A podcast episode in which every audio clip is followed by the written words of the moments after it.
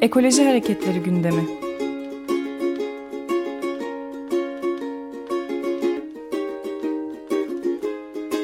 Çevre ve Ekoloji Hareketi avukatları tarafından hazırlanıyor.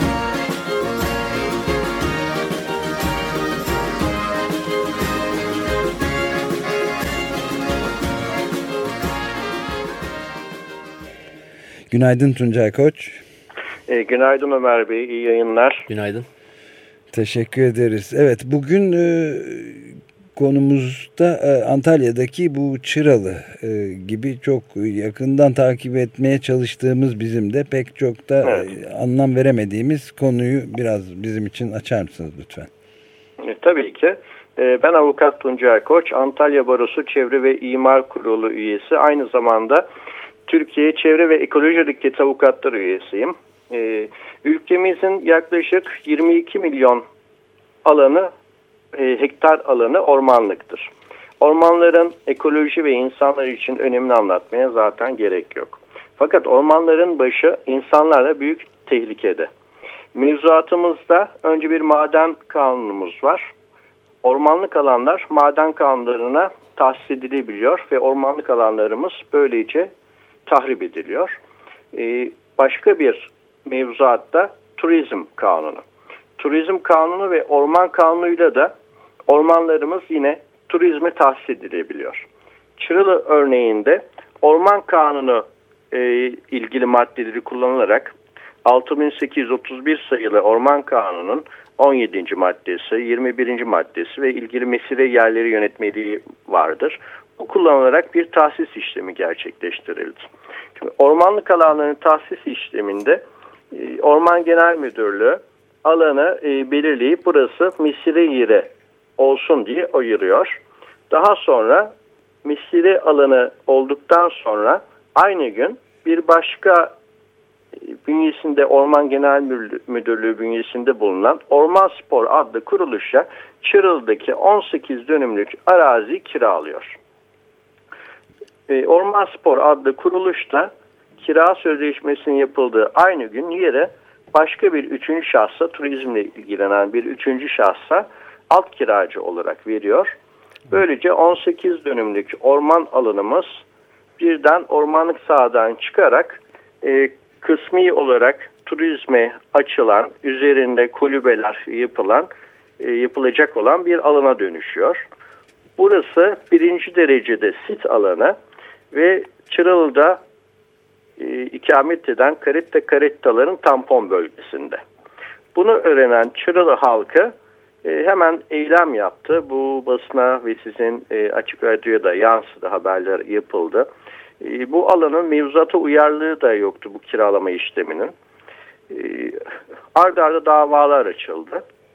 Açılan davalardan hemen sonra ve basında çıkan özellikle basında çıkan haberlerden sonra yapılan yayınlardan sonra Orman Genel Müdürlüğü alanla ilgili müfettişler görevlendirdi. Ee, önce mahkemenin yürütmeyi durdurma kararı vermesi ardından da müfettişlerin olumsuz raporu karşısında Çıralı'da bu 18 dönümlük orman alanının kiralanması işlemi iptal edildi.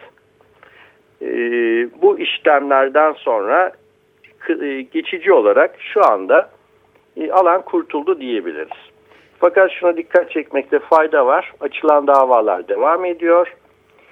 Ee, orman spora tahsis işlemi durdurulsa bile alanın misire yeri olduğu işlemi iptal edilmedi. Bu konuda dava sürüyor. Dolayısıyla Orman Genel Müdürlüğü e, tekrar herhangi bir kiralama işlemine gidebilir. Fakat bunun için de tabii ki davalarımız sürecektir.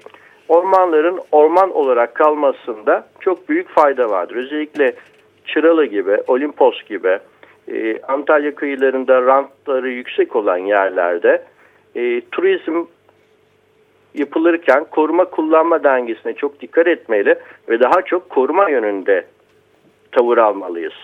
Fakat maalesef ormanlarla ilgili en çok işlemi Orman Bakanlığı'nın kendisi yapmaktadır. Bir de Turizm, Kültür ve Turizm Bakanlığı yapmaktadır. Orman Bakanlığı'nın yaptığı işlemlerle son yıllarda çok sayıda e, ormanlık sahası turizme tahsis edilmiştir. Bu hem orman kanunundan kaynaklanıyor hem de turizmi teşvik kanunundan kaynaklanıyor. Buna karşı da mücadele daima devam edecek. Çünkü ormanların orman varlığı olarak o yöreye, o doğal dokuya, ekolojiye sayısız yararı var. Biz ise turizmi sadece yatak sayısına indirgemiş durumdayız. Ee, ekolojik turizm nasıl yapılır, ormanları koruyarak turizm nasıl yapılır aşamasına henüz maalesef geçemedik. Hala en güzel Türkiye'nin en güzel yerlerine otellere verip onların orada ağaç kesmesini, ekolojik dengeyi yok etmesini seyredip daha sonra oraya gelen yatak sayıları, turist sayılarıyla övünen bir turizm anlayışımız var. E, evet. Bunların değişmesi gerekiyor. Bu anlayışla biz ormanlarımızı koruyamayız.